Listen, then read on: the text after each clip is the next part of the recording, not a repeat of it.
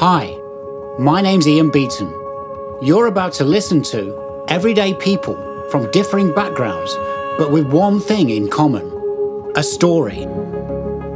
A story of adversity, a story of inspiration, a story of laughter, sometimes a story of sadness, or simply a story to make you think. I believe everyone has a story. I also believe that story should be shared. Welcome to So What's Your Story? Welcome to another episode of So What's Your Story? And in the studio with me today, I have a amazing woman, um, Lara Besbrode And Lara is the managing director currently of the Matchmaker UK. And I don't take pay that lightly because the Matchmaker UK is an incredible, um, what should we call it, Lara? I mean, I want to call it a dating agency, but it's a bit more than that, isn't it? Good morning, Ian. Good morning. Um, I'm Lara Besbrode, and I'm the MD of the Matchmaker UK, which is a personal introduction agency. We're very bespoke. And we work in the space of personal introductions for people who are single for whatever reason. Yeah, see, that, now that's a much better introduction than I did. You see, that totally places where people would have been thinking, "Oh yeah, swipe left, swipe right." You know, that's not you. So um, she's an entre- she's entrepreneurial by nature and spirit, and and this this journey has taken Lara on an interesting path through her life. She was previously managing director of Social Sugar, Social Sugar Show Social, which is a media PR agency. She was also founder of JMA, which was the Jewish media agency, managing director there, and uh, also, interestingly, managing director and founder of another media agency, which the um, title made me smile um, Sticky Fingers International. um, she's very well travelled, of course, and has featured across the world's media, uh, including but not exclusive to, and has been interviewed by, on, on Real Housewives, Women, BBC, MTV, Talk Radio, and a whole host of other things. Recently come back from, from America, a trip to America.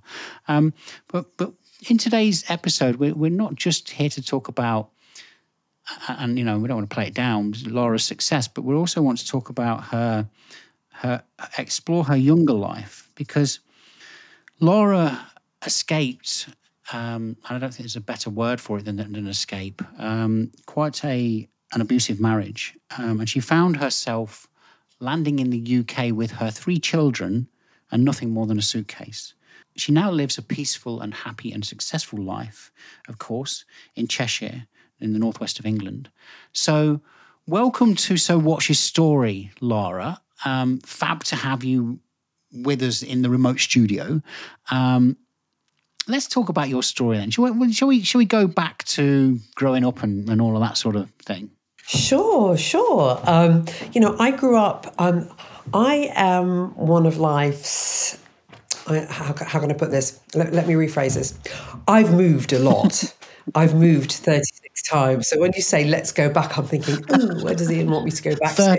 So I, I suppose where on earth did I go back to? Well, I was born in the Midlands in Rugby. Um, I'm the daughter of my, my father's retired. He's a pharmacist, and um, you know, lots of lots of moves with his career and a fantastic family life. And was raised in Nottinghamshire, and the big city lights of London were calling me, and I decided that I was going to be an actress.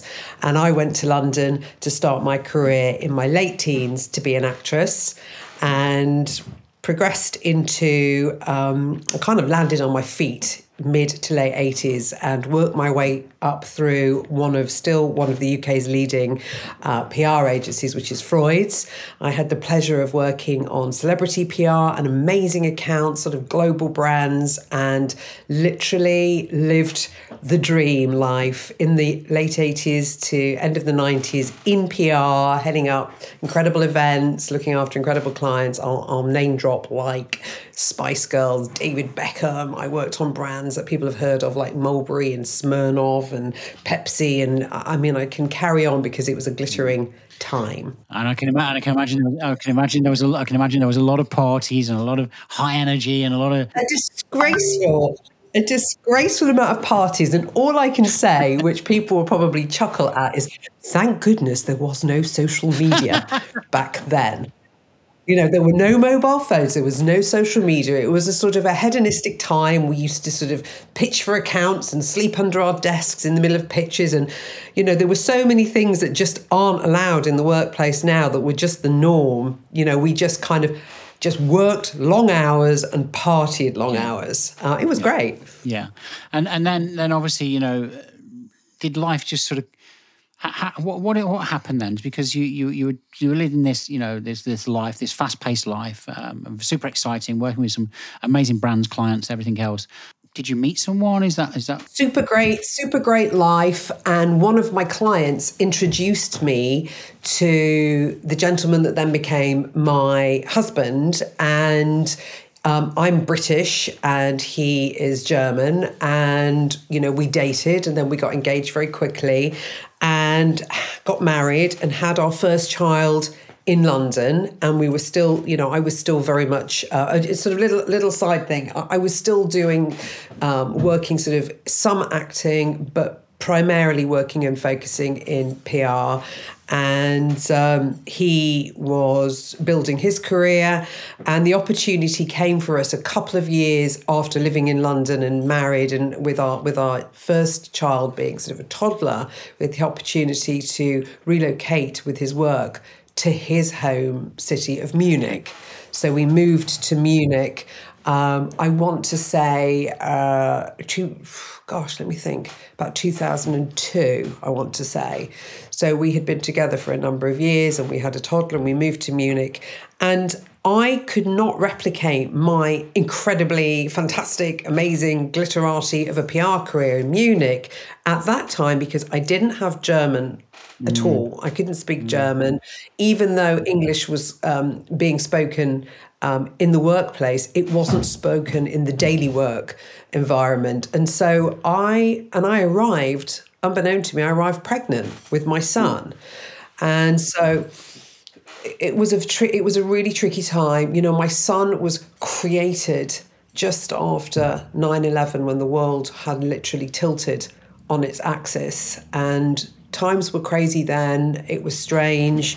Uh, work was different. And we I had not realized that I was pregnant with my son. I was six weeks pregnant with my son. I had a toddler aged 18 months when I literally landed in a different country in the winter. And my husband of the time was a man who he was in a global role. He literally, you know, this, our, our bags arrived and off he went you know, with his work. And I was literally left in a different country. And that was kind of my life for a couple of very, very miserable, lonely years. I had my son in a different country. It was quite terrifying for all sorts of different reasons. You know, I'm British Jewish. I battled with lots of demons. Yeah. Um, and there were so many encounters that I just wasn't prepared for because I'd lived this really hedonistic, quite self centered life in London. You know, like a lot of my peers, it was very much in the 90s, it was very much about us and partying and living our best life. And then all of a sudden I became a wife, which is what I really wanted in my late 20s. And I wanted, you know, I wanted to have, you know, I'll use the word settle down, but I wanted to be a wife, I wanted to be a mother. And I was very blessed because my first child came along quite quickly and then you know, I was surprised with my my second child. So my oldest daughter is now turning 23. My son is 21. We can we can get to them later on. Um, and um, so for two very lonely years, I couldn't work in PR. I didn't know what to do with myself. There was no such thing as social media. And so I used to drag my lonely self um, to coffee mornings where I would find these sort of English speaking mothers. I had nothing in common with these people except for the fact that they spoke English and they had, you know, a baby or a toddler. And I did that. Um, I hated it. And I then decided to invite people to my place. And, you know, I am an entrepreneur. I've got an entrepreneurial brain. I'm always looking for the hustle. You know, how can I make things better for myself? And I when when it got to the point where I had 60 women coming to my house, you know, my husband at the time said to me, For God's sake, find somewhere else. Take these people out of the home that I'm paying for. They're wrecking the place. So I rented a space uh, in Germany. It's you know, it was a kindergarten, and um, we outgrew that.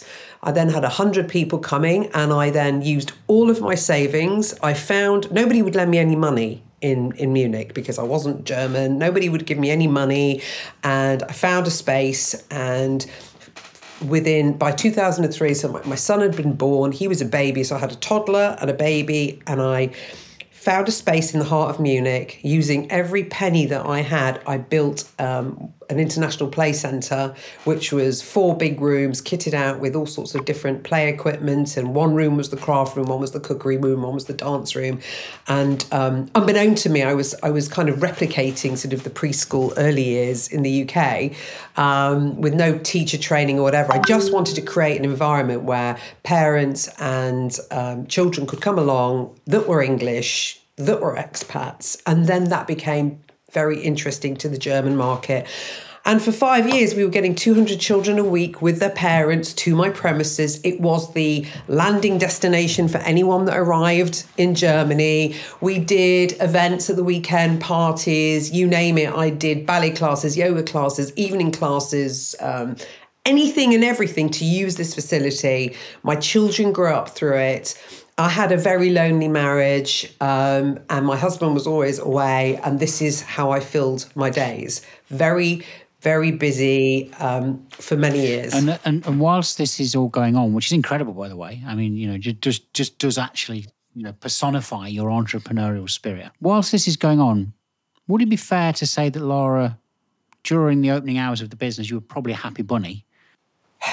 You know, I was in a very lonely marriage. Um, you know, I was married to a narcissist. I didn't even know what that word meant. It wasn't a thing. You didn't have social media with all of these memes that could sort of explain and quotes and things that you learned about. I didn't know what I was going through. I didn't know about being isolated and manipulated. Coercive abuse was not a named thing. Um, you know, it's now something that can be named in, in divorce. It, these were words that I had never heard of.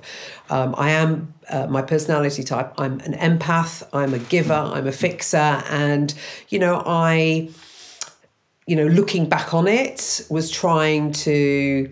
You know, I, I was, you know, very, very in love with my husband um, and wanted very much to make my marriage work. But, you know, I wasn't happy. He wasn't happy with me he wasn't a kind person to me. I was very lonely. I was very controlled. And my personality, unfortunately, um, outside of the home, I was able to be me, but inside of the home, I wasn't able to be me. And I spent many, many, many lonely years um, trying to fix my marriage, trying to fill lots of gaps and spaces with this incredibly busy business. So, on the one hand, I had this phenomenally successful international business where you know people would come from all over the world. They they either either the husband or the wife or the boyfriend or the girlfriend would have their work commitment in Munich and the other one would find solace having a ready-made friendship group and an environment to take their child which is what I'd never had in the first sort of two lonely years. So I loved the fact that I'd created this safe safe incredible space for other people. And you know I literally would get up in the morning you know take my, my younger kids first of all would be in the business. Then they went, went to kindergarten and then and then german school. And this this carried on and i was in this this bubble that enabled me to sort of um, you know fulfill myself in some respects you know. And and again I was quite lonely in the business because everybody was benefiting from that but I literally was the person running it yeah. and I, I built it and I had staff and um, and I I was still very very lonely. And one day he came back and announced I was desperate to come back to the UK, missed my family. I have a very close knit family, missed all my friends, you know, my life in London. I missed so much. But Munich in itself is a beautiful city. So, on the one hand, it was sort of a bit of a double edged sword because I was living this incredibly healthy, beautiful life because it's very different to the UK with an incredible infrastructure because their their health system is incredible. The private health system over there, the outdoor life that I had, we were so much more healthier and the Alps were 45, 45 minute drive away and we had this really healthy lifestyle. Yeah, I was so unhappy in my marriage. So it really was quite conflicting. You know, I, I, um, you know, I would orientate towards Jewish people that were expats. You know, I sort of went to the Jewish community and I wasn't particularly religious or observant at all in, in the UK, but it became more sort of important to me because I couldn't access it while I was away. So there were many things that I was missing and I really wanted to come home desperately. And my family knew all this. They knew over the years that we were away, which was nearly a decade, how desperately unhappy I was away. One day, my um, husband came home and said, I've got an opportunity. I've been headhunted to the UK. We're moving back. It was literally, it wasn't a, what do you think? It was, this is what's happening. And I'm thinking, well, how the hell do I run the business? And the infrastructure that people are so familiar with now, like Zoom, like Teams, to be able to work internationally so easily, remotely from their homes, it just didn't exist. 2008, we were back in the UK. The UK um, was in the midst of, the world was in the midst of a financial crisis we moved back. I had two two young children, and 2008. So my eldest was eight, and my son was six. And unbeknown to me, aged 40, I was pregnant. And so that first year back in the UK, I had to manage my international business remotely. I had three miscarriages. I discovered, um, well, really, what was proven to me was that my husband, who had cheated historically through our entire marriage, had been having an affair in Hong Kong. And um, I lost my marbles. You know, my business overseas, it was impossible. I managed to convince a manager to try and run it remotely. And um, by the time I'd had the second miscarriage in my 40th year, um, I flew out to Munich and I, I, tried to find a buyer for the business the business was me. You know, people wanted me and my personality and my drive. You know, how do you sell that? And I didn't have the knowledge and I didn't have the contacts that I have now, you know, where you can package up the whole commodity and sell it as a brand. It just, the world wasn't like that then. It didn't have a social media footprint. It had none of the things that people have now. So I broke up the equipment. I went out there after the second miscarriage. I, um, I found a way to sort of sell stuff off, and obviously I took a terrible loss and um, then I got pregnant again after I'd separated.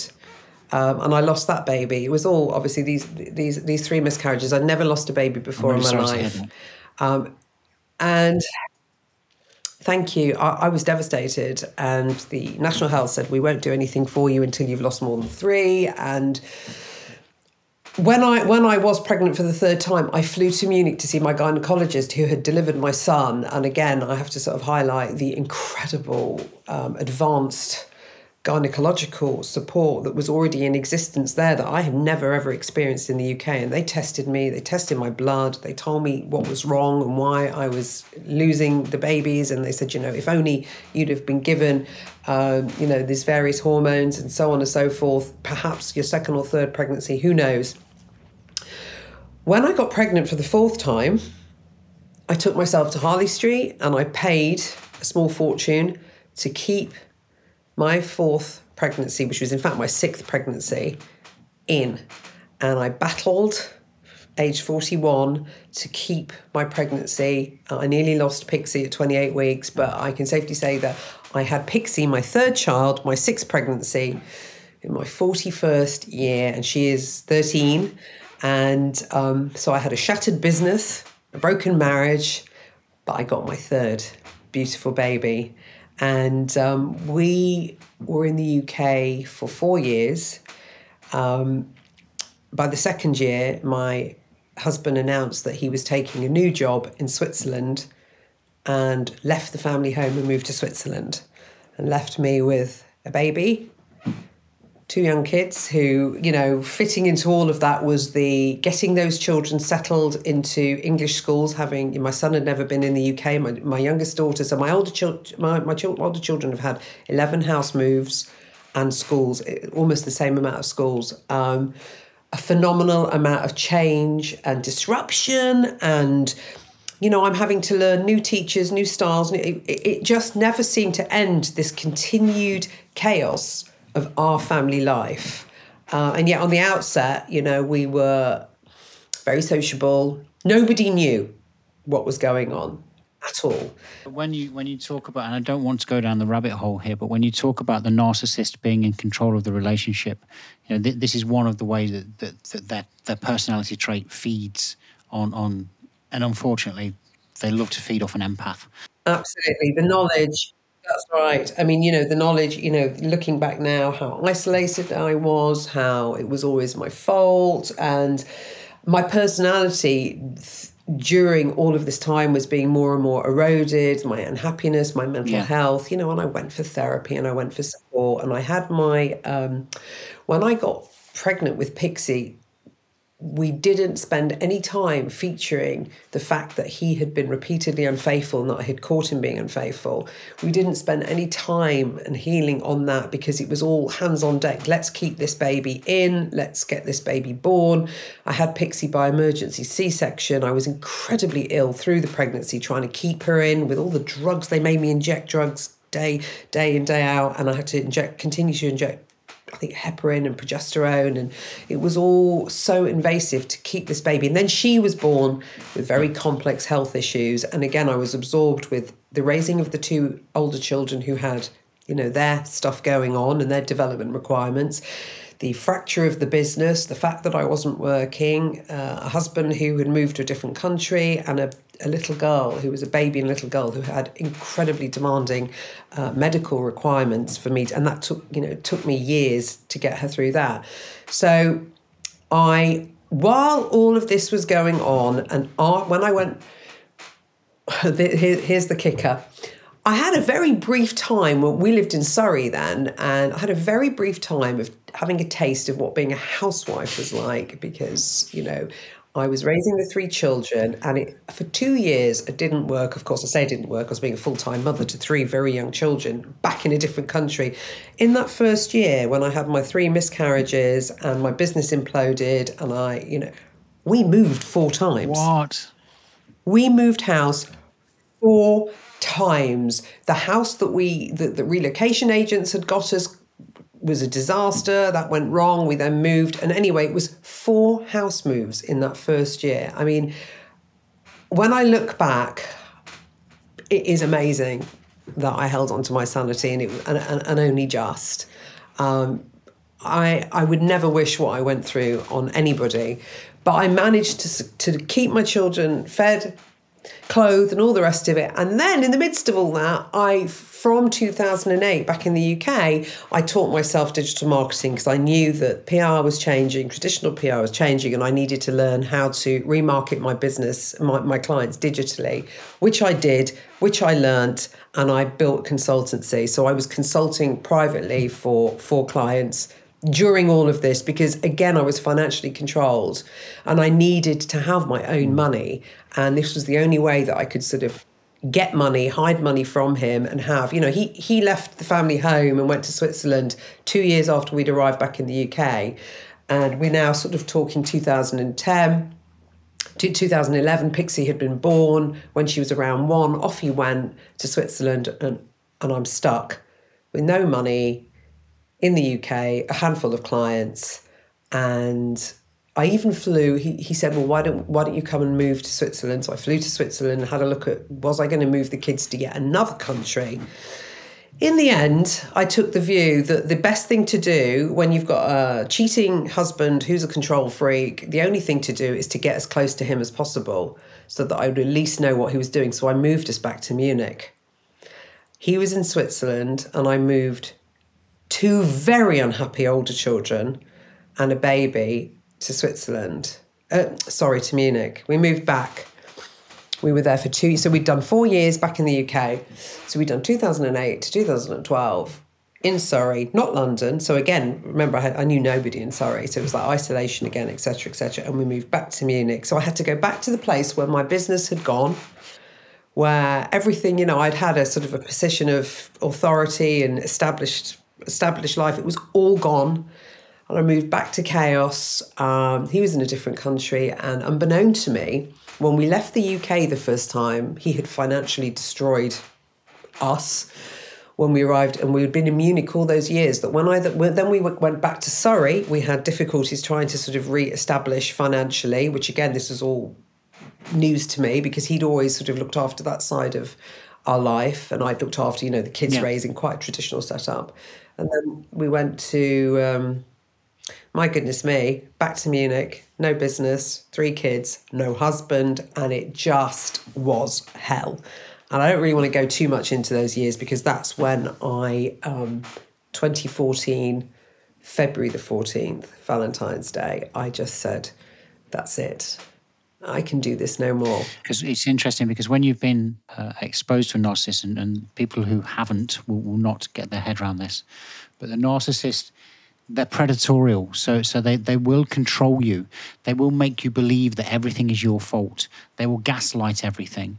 They, they, they're, they're never wrong um, and, and, and, and, they will they will actually try and change you as a person. They'll, they'll, they'll, convince you that there's something wrong with you, that you'll need therapy, and that my men, you know, that I had mental health yeah, issues. There'll be, there'll be, there'll be all of, there'll be all of that, and, and, and there'll be all of that, and and, and, and obviously in this instance as well, quite common in a grandiose narcissist, uh, that as he had a status uh, in his career, he would use that against you as well, Lara. I imagine so. Um, you know, and, and it's and, and anybody anybody who's been the victim of a narcissist, what's happening is internally is that our gut knows, our gut knows, but because we but oh, because oh, yeah. we're in the spell and the web of the narcissist, our heart loves that person and we're telling ourselves it's okay they, they're going to change they're lovely they, they do love me really and they're going to change always looking, you're always hoping, you're absolutely, you know, you're always hoping, you know, this was the man that,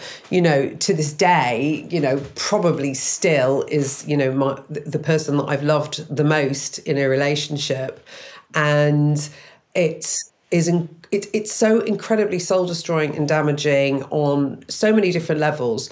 And my entrepreneurial spirit. You know, he he knew that I would always pull us as a family out of whatever yeah. he threw yeah. at us. He knew that my children would always be cared for and loved. He knew that no matter what he did to me, I I would bounce back. And then if we roll forward, I I um, left him and he informed me that over his dead body would I be able to take the children out of Germany and I had to go to court for three mm. months. I was denied permission by him. I had to have permission from him to take my children back to England, and he denied it. So I went to court, and everybody at the time it was an unheard of situation that an ex you know a, a, non-german would be able to remove children from the country. You know i'm sure if people are listening who know anything about this sort of international custody cases it's complex it's a nightmare and the person that's not from the country rarely rarely wins. And we had three months of taking my three children through court, each one having to be, you know, represented by their own lawyer and psychiatrist. It was horrific and I won. And I won the rights. Yeah. And in April, um, I got to Manchester, which isn't my, my natural home, with three children and a suitcase. My family had, my parents had relocated to Manchester. My brother was already here. And they said, We can't support you in London. We're going to help you. Let's just get you out. And it was literally day by day. You know, let's, I arrived here. I mean, I was absolutely broken. Um, you know, the judge shook my hand and said to me, Take those babies back to England and never look back. He said, ne-, and I never forget his words. Yeah. He said, Never look yeah. back.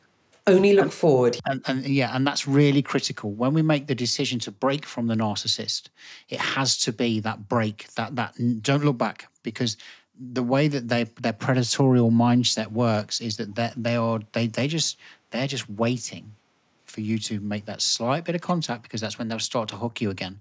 And, and I must say, Lara, I mean, I mean, I mean, you're telling me this story, and it's incredible. Uh, but but where were you right now in your head, in your physio- physiology? You know, where were you physically, mentally? Because that is I mean, people, broken. nobody, nobody, it was massive. Nobody can comprehend, as you say, what you're doing is you're you're you're in, in a legal process, which which is awful wherever you are in the world, when, especially when children are involved in a, different, in a country. different country, basically against a system which has this hasn't happened before. So when you get in the UK, you must you must you no, must have was, breathed, yeah. but you also must have been bloody exhausted. I was broken. Um, I was absolutely mentally and physically broken. But let's not forget that my children still still needed a mother.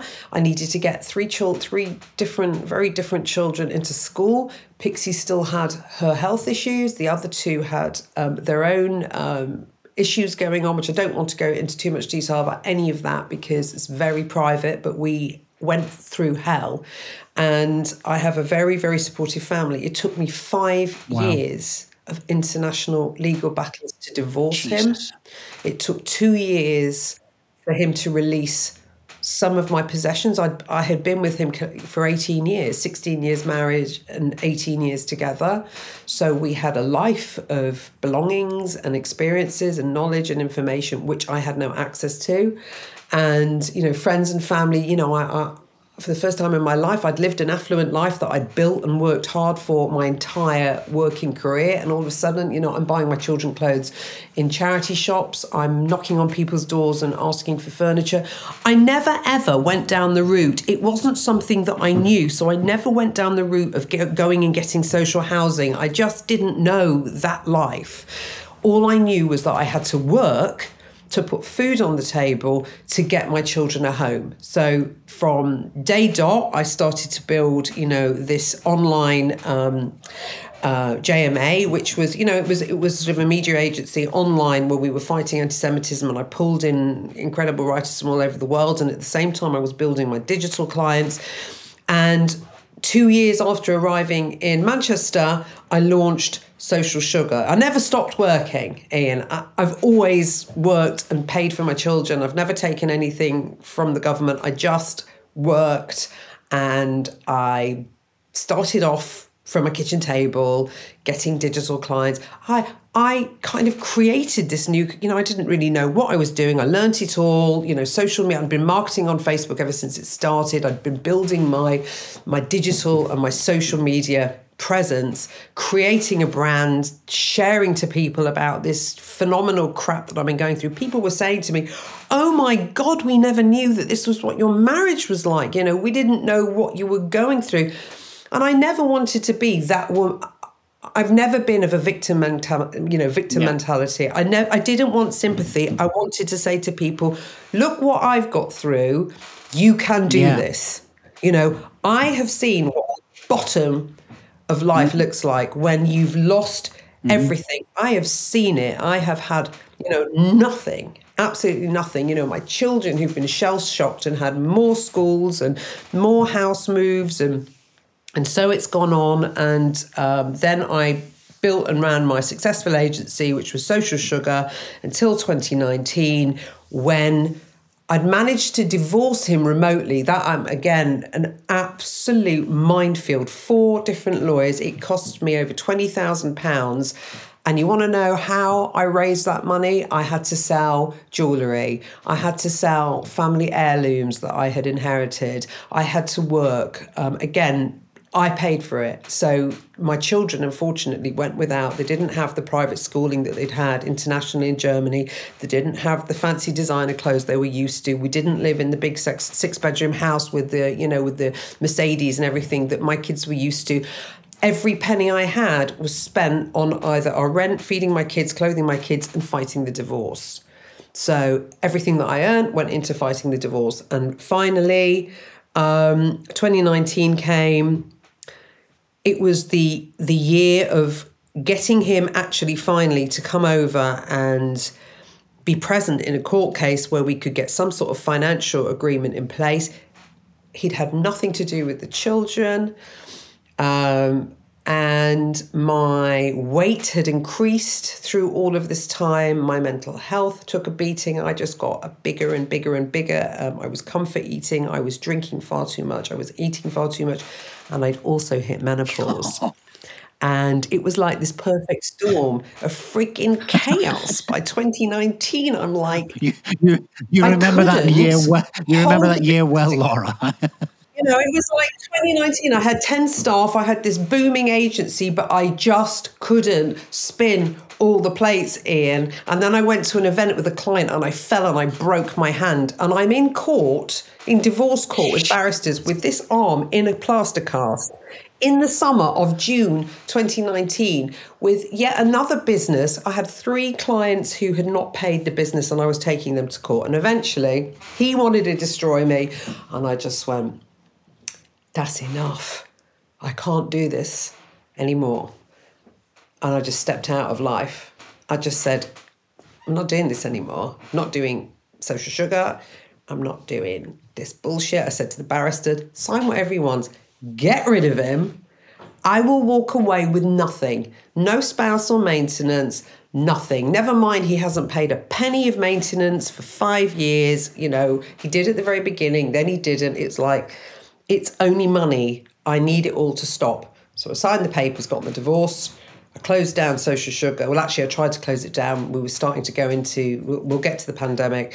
Um, I just I can't do it anymore. I just everything just blew. They they took away my car, and you know I ended up in financial mess. And I just said, okay, I'm just going to put my. And, and and he was happy to to do this. He didn't say, actually, do you know what? Look, you're the mother of my children. I haven't been really supportive. Uh, in, in basically, his narcissism peaked again, Oh, he didn't peak. He fought me all the way through. He brought lawyers against me. You know, one of the main lawyers had been the best man at my wedding. You know, the the things that were done to me, and you know, I I questioned. You know, the hell have I done to deserve being treated like this? I've been a great wife, and I, you know, you question yourself, and I've done this, and I've worked all the way through, and I kept the house clean, and I never asked for much, and I was the life and soul of the party, and what did I do? And maybe I put a bit of weight on, maybe I didn't put enough weight on. It was like all these sort of constant mm. questions. He knew that I was always going to feed the children. You know, he will tell you to this day, he knew um, that I would make another business, which, I, you know, he just knew because that's how the entrepreneurial person I am. He knew his children would never go hungry. I have an incredibly supportive family. And I have to sort of say that a lot of this would not have been possible if I didn't have my mm. family emotionally mm. supporting me and mm. there was some there was financial support my brother had to clear debts that he had left i couldn't untether myself from the en- en- enmeshed situation of financial destruction, and my brother had to sort of pet clear debts to enable me to even get a bank account when we came when we came back in you know after I'd left him in 2014. So this trail of financial and emotional and coercive control just carried on and carried on. Anyway, roll forward. We get to Christmas 2020, uh, 2019. I am, you know, I'm turning 50, I'm training with a PT. I'm like, you know what? I have seen what rock bottom of shit looks like. I am not, I've come this far. My children are safe. I know I can build a business. I know that I can do this. I'm a clever woman. I'm not going to let this man break me. Yes, I've put on loads of weight. Yes, I'm going through menopause. Yes, I have literally lost my marbles with anxiety and insomnia and all of the crap that the menopause was throwing at me. I'm going to bring change what can I do? And I looked at lots of different things and I thought, what is the one thing that I have always done my entire life?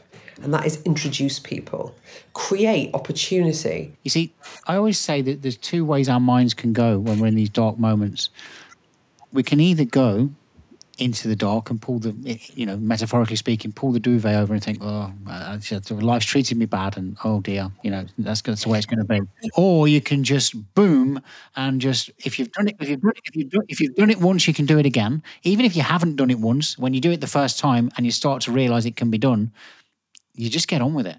Many, I think, I think a, a lot of people who I have spoken to over the years have. have uh, people have come to me for help advice, guidance, and, you know, not everybody can cope with pain and suffering the way that I have done.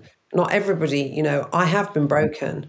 It would be unfair to gloss over how broken I have been and how I have had to, you know, I have had to get mental help. I've had to have antidepressants. I've had to see therapists. You know, I didn't just bounce around and, you know, it was all happiness and on I amazing. You know, I, I have been to hell and back. I've literally been on a journey. I've been, I've been to hell and back. I've seen, um, I've seen the dark side, is, is how I say it. And, but I, I, I just fueled me. It just fueled me. It just, you know, I think what fueled me ultimately, Ian, is that I had three children and quite a lot of pets because there's always been dogs and cats knocking around that needed me to feed them, put a roof over their head, and they were my guiding light. You know, my literally my guiding light, and um, I just knew that I just didn't want to fail them, and you know they I'm, I'm pleased to say that I managed to get my children through it. I have had, I've paid on my own. I've had two children through university. Um, I've raised them. I may not necessarily have got it all completely right.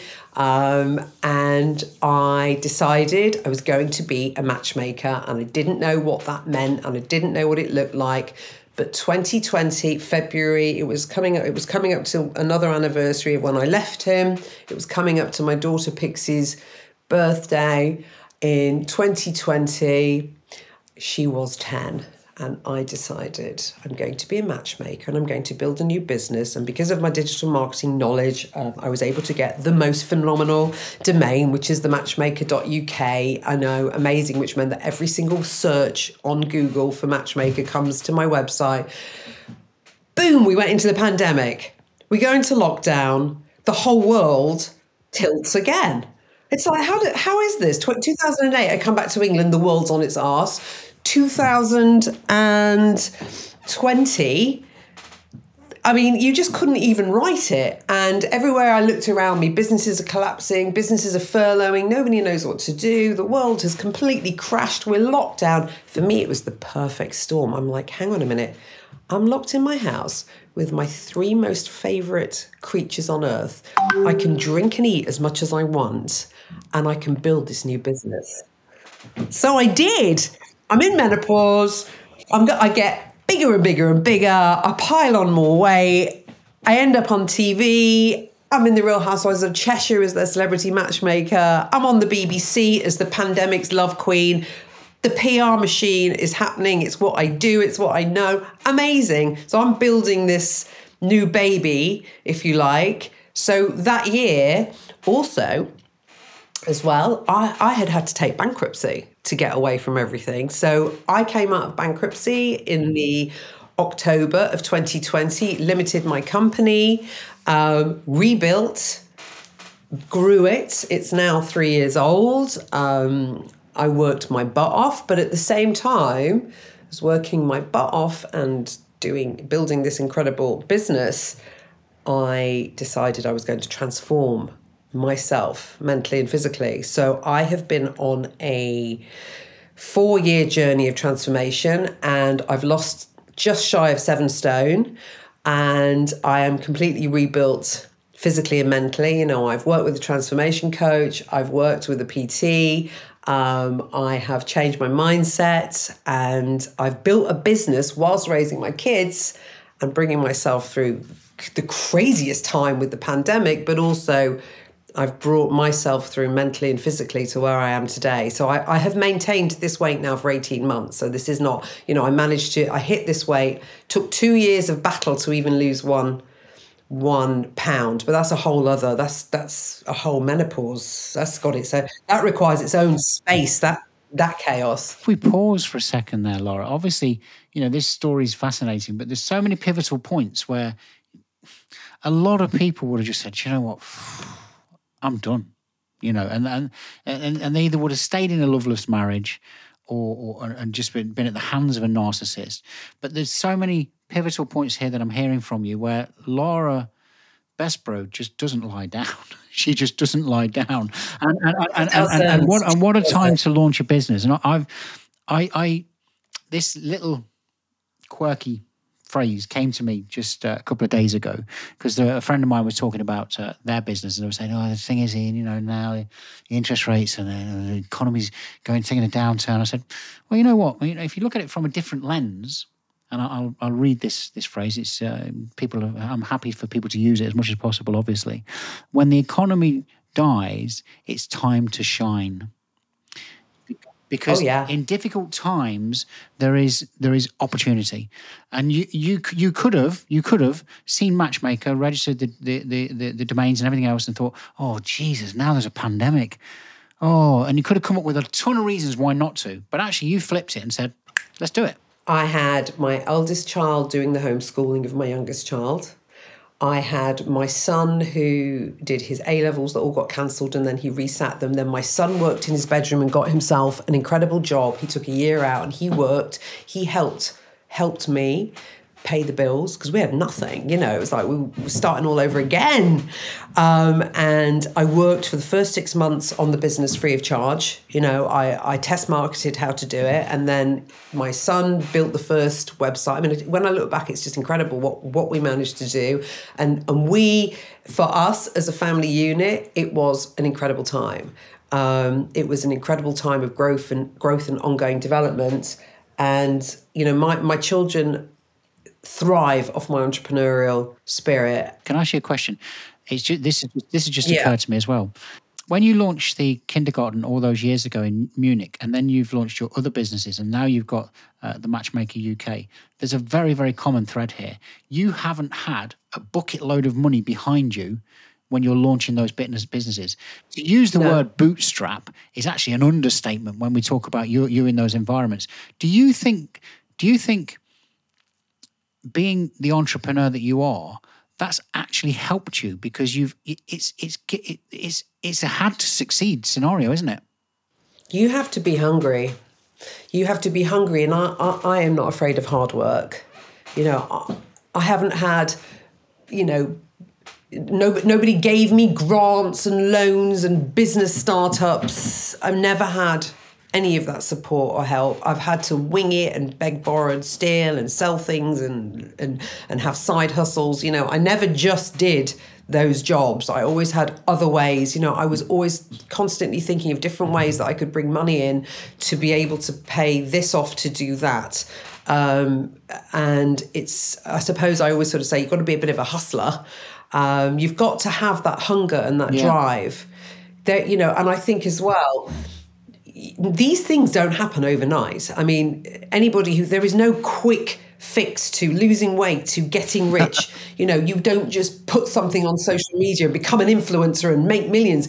You have to get your head down and graft and graft. You know what I mean by graft? You've got to do the hours. You know, I, I sleep small amounts of hours my kids will tell you, you know, I'm they'll they'll probably tell you that I am probably a bit of a crap mum when it comes to uh, paying for their school trips and doing the homework with them and ironing their clothes because they they all had to learn to do that yeah. themselves. From you know, they all you know, I, we've got a great video of Pixie in the pandemic, age ten, bringing me coffee, learning, teaching herself probably you know probably not the right thing to a 10 year old, you know, do all that. But but she did. And she went on YouTube. She she taught herself how to fry an egg, poach an egg. And she used to, they all bring me food and, and sort of fuel the mama machine, if you like. And so that set my kids up for life. You know, my my son has been doing his laundry since he was 13. You know, he has an incredible um, work ethic. He's worked prior to the pandemic through he's kept his job through the pandemic. You know, he has a bilingual international role with with parcel. Yeah, they also have this this this understanding. You don't get anything for nothing. You strike me as the type of person that you're not saying to your kids, "Oh, what you want ten grand? Yeah, here it is." Then you know, you, you, they they know the they they know they know the value of money they know the value of money, but they also know that this business is my last business and this is a legacy business. This business is their inheritance. They know that. Um, so, my eldest daughter, Phoebe, has finished university and now works in the business. My son is about to finish um, his last year in university and will go off and, and probably live in a different country. He's probably going to go and move to the States and will be very successful. And my youngest daughter um, already talks about university to them it's the it's not about university it's about they they know to proceed in life you must constantly be learning and developing and nothing will ha- be handed on a plate you know they know that i have been their mother and their father through all of this time just to sort of hark back to my ex-husband um, he never financially supported them he never emotionally supported them he chose not to be in their life um, and has lived afar. And I have spent all of this time taking them to him, trying to keep the to keep it going. And I can proudly say that I bat mitzvahed my daughter at 13 and I enabled and paid for it all and had my ex husband and his family in attendance, which was the first time that they had stepped foot in any environment close to my family or, or his children. And I did that. I'm proud to say that happened. And I can also tell you that I have matched my ex husband. I have organised an international date for my ex husband. Did you warn them what was coming, or you just, you know? No, you know, because as I will tell you, you know, one man's gold is another man's coal.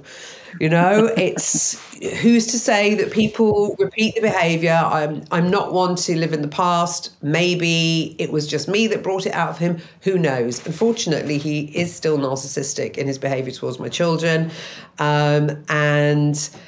I we, we've all learned a great deal of things, but I'm pleased to say that he I've worked really hard all of these years to try and maintain that relationship. It's been very hard. The older two now have their own um, formed opinion of their father, and unfortunately, my youngest daughter's not that keen to have anything. Sure, you know, sure. She's not that fussed. He's not been sure. there for her. Doesn't know him. Um, but but moving forward with regards to you know the way that the business has evolved, I am able to say to my clients, you know, I know what you've been through. My team know how to work with you because we have experience. I have an incredible team and we know how to work with people looking for a relationship. I understand the date apps, I understand what it's like being lonely, and I understand what it's like with the complexity of modern dating. Of which I would like to sort of consider myself an expert because I've spent years not only in it, but also studying it. I'm an international certified matchmaker, so unlike lots in this country who call themselves matchmakers. They're not certified you know. It's a bit like being you know i don't know a coach. And it's the difference between a doctor injecting botox and a hairdresser injecting botox you know. It's i've done i've trod the boards. I am a certified matchmaker. And lara i i, I know you made me smile when you said, you know, my kids know I'm up early and they know I'm up late. And because you and I, to, to arrange this session together, it was like very difficult because of your busy, busy schedule. And I'm an early bird, as you know. And I was like, oh, here's Lara. She's pinged me a message on LinkedIn. It's like, I don't know, quarter to six in the morning. And I'm like, oh, yeah. okay, yeah, well, I'll ping her back. And, and then yeah. there'd be another one at like 11 o'clock at night. And I'm like, oh, no, actually, Lara, I'm, I'm checked out now. You know, I'm, I'm actually. I know. It's, it's like I sleep because I have to, not because I want to. It's like, you know, sleep sleep for me is like, oh God, all right then, I'll do that for six hours. Um, and uh, I have learned to, I, you know, if I need to, I will power nap during the day. That's what um, I do. You know, like yesterday. Yeah, you know, I have to go and sort of like I'll just say to everybody, uh, you know, and sometimes I'll, I make them empty. You know, if I have a meeting booked and I'll be like, cancel that. I have literally got to go and do a power nap for twenty or forty yeah. minutes. Um, that's just how my brain yeah. requires and it. And actually, actually, interestingly enough, um, I was listening to one of the radio stations, and they were having this um, uh, dialing about dialing about napping. We'll, we'll, just digress on this one for a second, Lara, because I think you're going to have give exactly the same answer as me. And and this guy had over, overheard a conversation in a bar, and he said, and the guy said, yeah. So I went for a little nap for four and a half hours, and and the listeners were dialing in saying, that's that's a sleep, right? A nap, a power a power nap yeah. is 20, 40 minutes max. 20, 20 minutes. minutes. 20 minutes. Done. Recharge, recharge back, go. Boom, again. Yeah. I don't. Yeah, man, that's Four a, and a half hours of sleep, right? It is, isn't it? It's not. It's not, not a nap. Wow, that's like a that's a sleep. Goodness me, that is a proper full on. If I went down for four and a half hours, they'd be they'd be like knocking on the door and checking I was okay. It was like, where's she gone? You're an you're an enigma. You're an amazing woman, and your energy is just coming over to me you know, even though we're not, even, even though we're not in the same room. You've said already, Matchmaker UK, you want to take this on the journey that this is a strong enough business to continue, and it already is phenomenal. It's international. It's, I mean, you're doing some amazing work. Where is the future that for, for, for you, Lara? Where is the future for you? Because it sounds like you're going to transition away at some point. I um, so with regards to the business, um, I, you know, I love it. I, have already said I'll probably be a matchmaker until I can no longer work. It, I don't intend on any new businesses.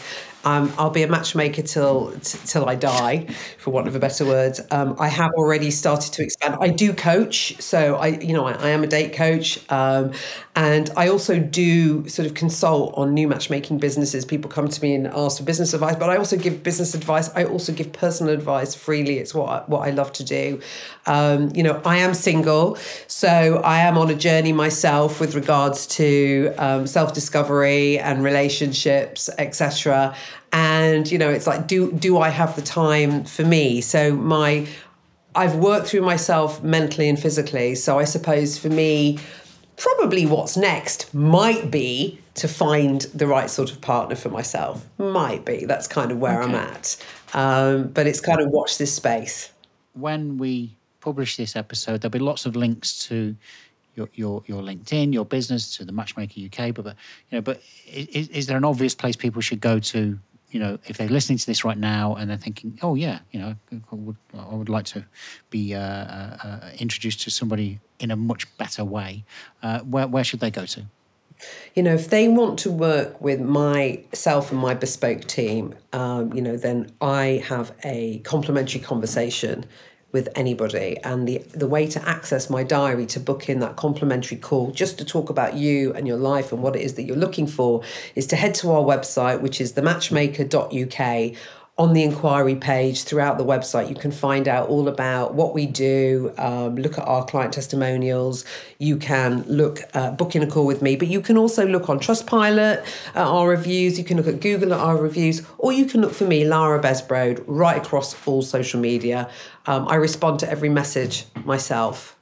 Closing closing statement, I think, Lara. Um, I've really enjoyed this session, um, and I want you to just. Thank I always like to, my guests to try and leave some sort of inspirational element to to to what they've spoke about and what they've shared with us uh, today. And, and your story has certainly been one of many many twists and, and, and turns and and horrific experiences as well. Can you leave us with just a, a pearl of wisdom that that you know perhaps when people are thinking about, for example, you know when life's not great, when it's really challenging, uh, when, when, they don't think that there's, there's any light at the end of the tunnel. Can you share a pearl of wisdom for us? The way that I've got through all of this um, is I have a tattoo actually on my arm that I had done in Tel Aviv. Um, I had tattoos very late in life, and it's translated from Hebrew, and the words are, This too shall pass. And that has been, that is my, my motto in life. You know, it, it, will stop, it will pass, and you will get through it. And I only have to look at my arm to remind myself, or it's, it's in my head. Um, and I also, my, my most recent quote on my social media is it's better to be kind than to be right. And I also believe in that as well. So that's kind of my, my two quotes. What a wonderful way to wrap today. Um, Lara Besbrode, it's been an absolute pleasure being in the studio with you. And you don't live far from me, so we'll probably uh, bump into each other. Definitely. Next time we should do it in yeah, person. Definitely. You take care. I'll, I'll see you soon. Bye, Laura. Thank you so much. Thank you. Bye. I think you'll agree that was quite a story. Join me again for next week's episode of Ian Beaton's So What's Your Story? If you enjoyed this episode, it meant something to you or maybe you think a friend or a loved one might like to listen to it too. Go ahead and share it with them. Remember, if you have a story you'd like to share, or perhaps you know someone who does, I invite you to join me on my podcast. I can be contacted by email, web, or social. Thank you. You've just listened to So What's Your Story?